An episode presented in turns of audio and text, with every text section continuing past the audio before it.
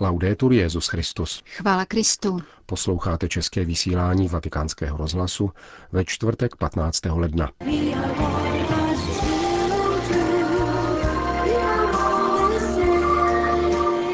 Papež František na Sri Lance a Filipínách.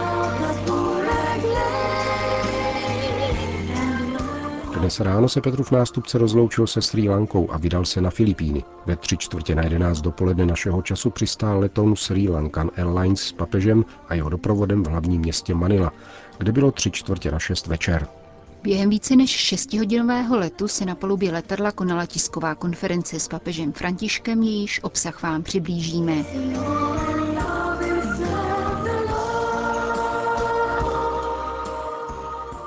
Tisková konference se týkala první právě ukončené etapy apoštolské cesty. Ovšem i hned první otázka navazovala na papežovu středeční homílii a mířila do jiného světa dílu.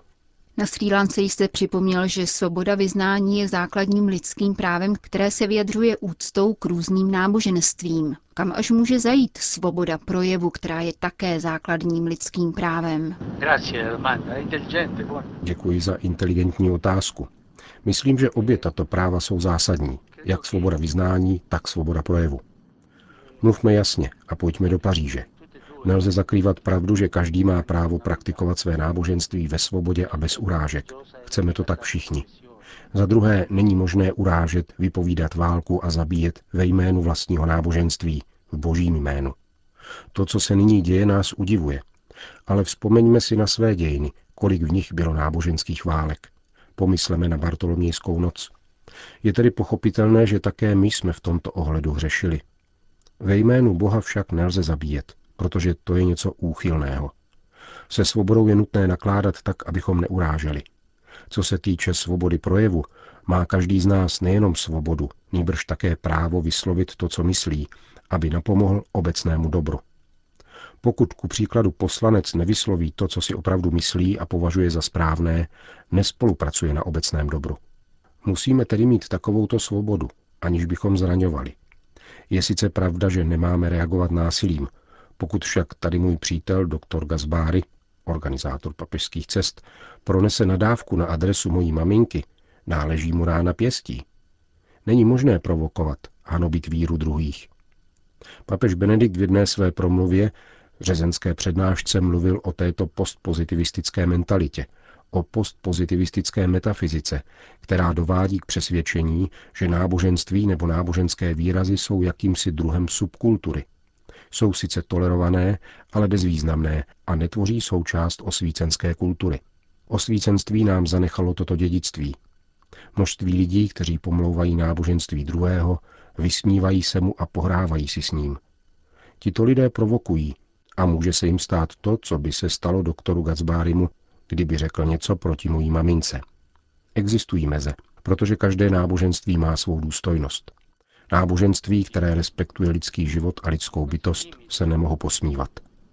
Uvedl jsem tento mezní příklad, abych sdělil, že ve svobodě projevu nelze překročit určité hranice, jako u mé maminky. No? Svět si dělá obavy o vaši bezpečnost. Podle některých tajných služeb je Vatikán na mužce islamistických teroristů. Existují obavy také v souvislosti s vašimi cestami do zahraničí. Je známo, že se nehodláte vzdát přímého kontaktu s lidmi, ale nezměníte nyní přece jen své chování. Nemáte strach o bezpečnost věřících, kteří se účastní vašich bohoslužeb. Co je třeba dělat v reakci na výhrůžky? A ještě všeobecněji, jak odpovědět na hrozby teroristů.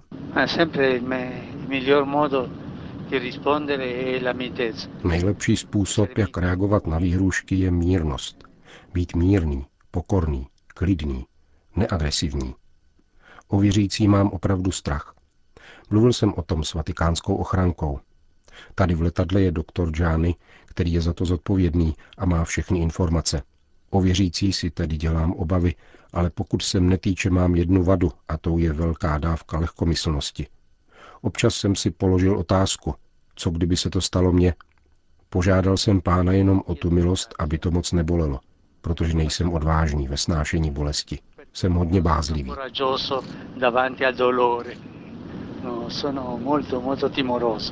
V posledních týdnech jsme sledovali sebevražedné atentáty, při kterých se používaly děti.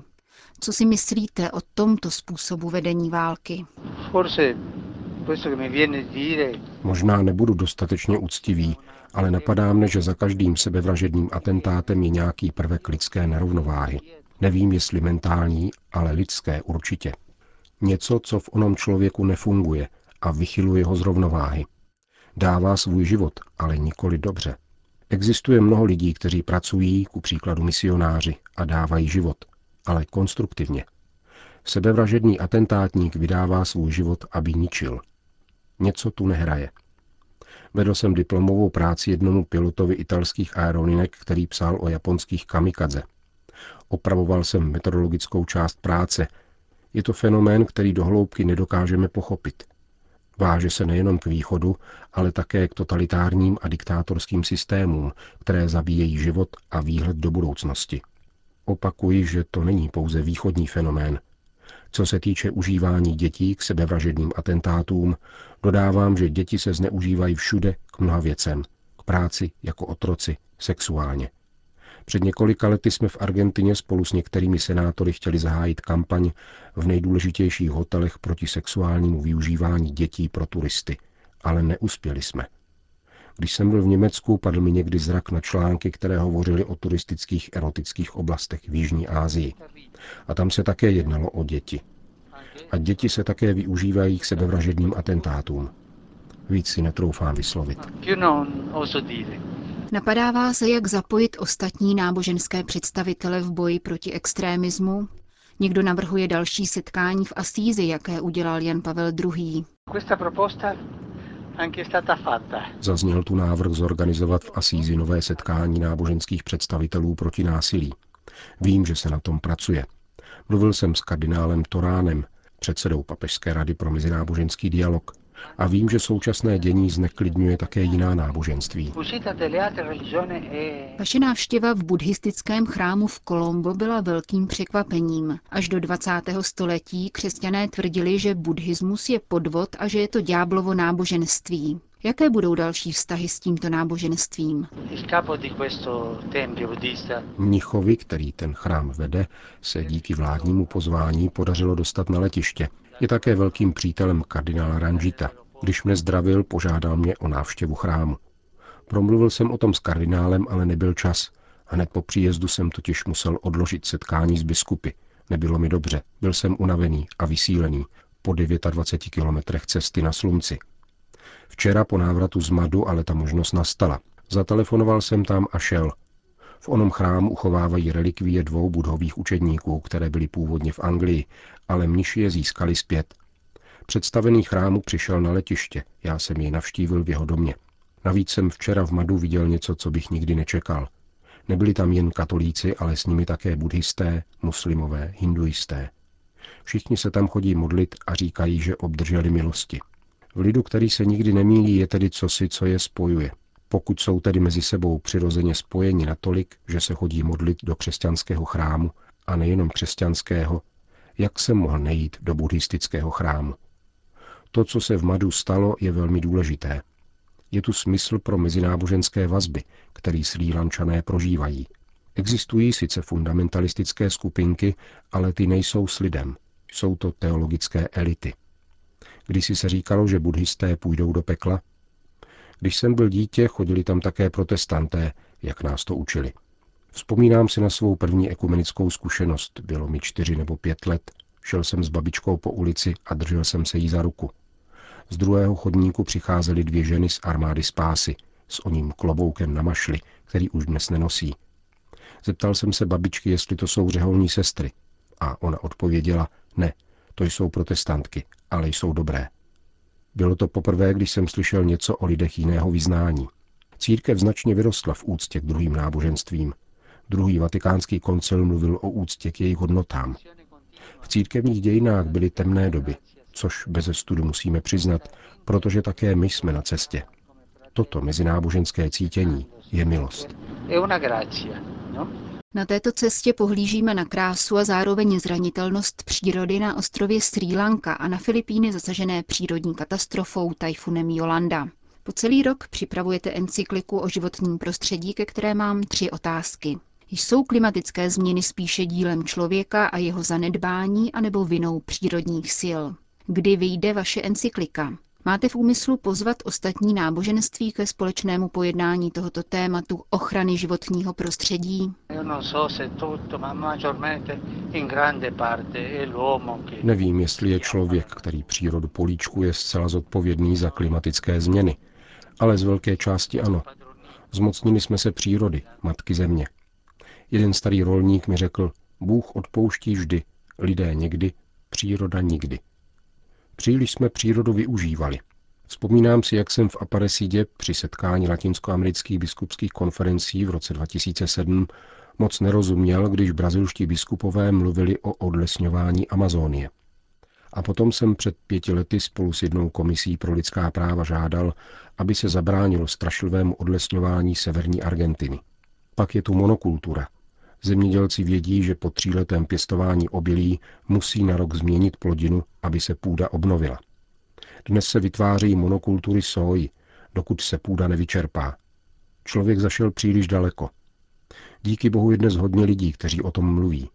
Chtěl bych tu připomenout svého milovaného bratra, konstantinopolského patriarchu Bartoloměje, který o tomto tématu mnoho napsal a já jsem mnohé jeho spisy přečetl při přípravě encykliky. Teolog Romano Guardini mluvil o druhé nekultuře, která nastává, když se člověk zmocní stvořeného. Kultura se stává nekulturou. Koncept nové encykliky vypracoval kardinál Turkson se svým týmem. Poté jsem na něm pracoval já. Nyní jsem vše poslal k prostudování Kongregaci pro nauku víry, státnímu sekretariátu a teologovi papežského domu, abych neříkal hlouposti. Nyní si v březnu vyhradím celý jeden týden, abych encykliku dokončil – pak se bude překládat a jestli práce půjde dobře, v červnu až v červenci bude moci výjít. Je důležité, aby uběhlo trochu času mezi vydáním encykliky a příštím klimatologickým summitem v Paříži. Poslední konference v Peru nesklamala. Doufám, že v Paříži budou trochu odvážnější. Myslím, že dialog s náboženstvím je také v tomto bodě důležitý, aby to byl souhlas a společné vnímání. Mluvil jsem o tématu s několika představiteli jiných náboženství a nejméně dva teologové se připojili. Nicméně se nechystá žádné společné prohlášení. Setkání s jinými náboženstvími budou následovat později. Jaký je význam kanonizace Josefa Vaze? Tato kanonizace byla provedena metodologií zvanou ekvipolentní. Jsou-li nějaký muž či nějaká žena beatifikováni a v božím lidu jsou ctěni de facto jako svatí, Nedělá se proces s dalším zázrakem. Udělal jsem to tak s blahoslavenou Andělou z Folíňa. A potom jsem vybral ke kanonizaci další postavy, které vynikly v evangelizaci. Prvním byl Petr Fábr, evangelizátor Evropy, který zemřel během cesty. Potom další evangelizátoři Kanady, zakladatelé církve v této zemi. Potom zakladatel brazilského São Paula a nyní Josef Vas, evangelizátor bývalého Ceylonu. V září budu ve Spojených státech kanonizovat Junipera Serru, jsou to postavy, které se mocně věnovaly evangelizaci a ladí se spiritualitou Evangelii Gaudium. Tolik papež František na tiskové konferenci během cesty ze Srí Lanky na Filipíny.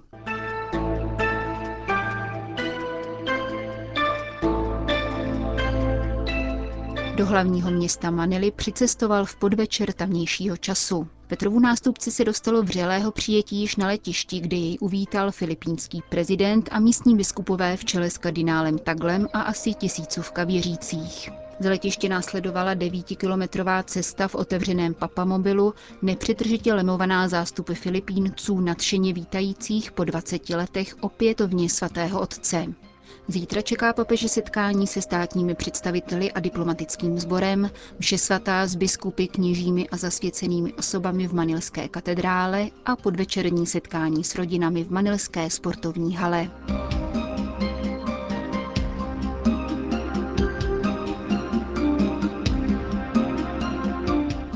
Končíme české vysílání vatikánského rozhlasu. Chvála Kristu. Laudetur Jezus Christus.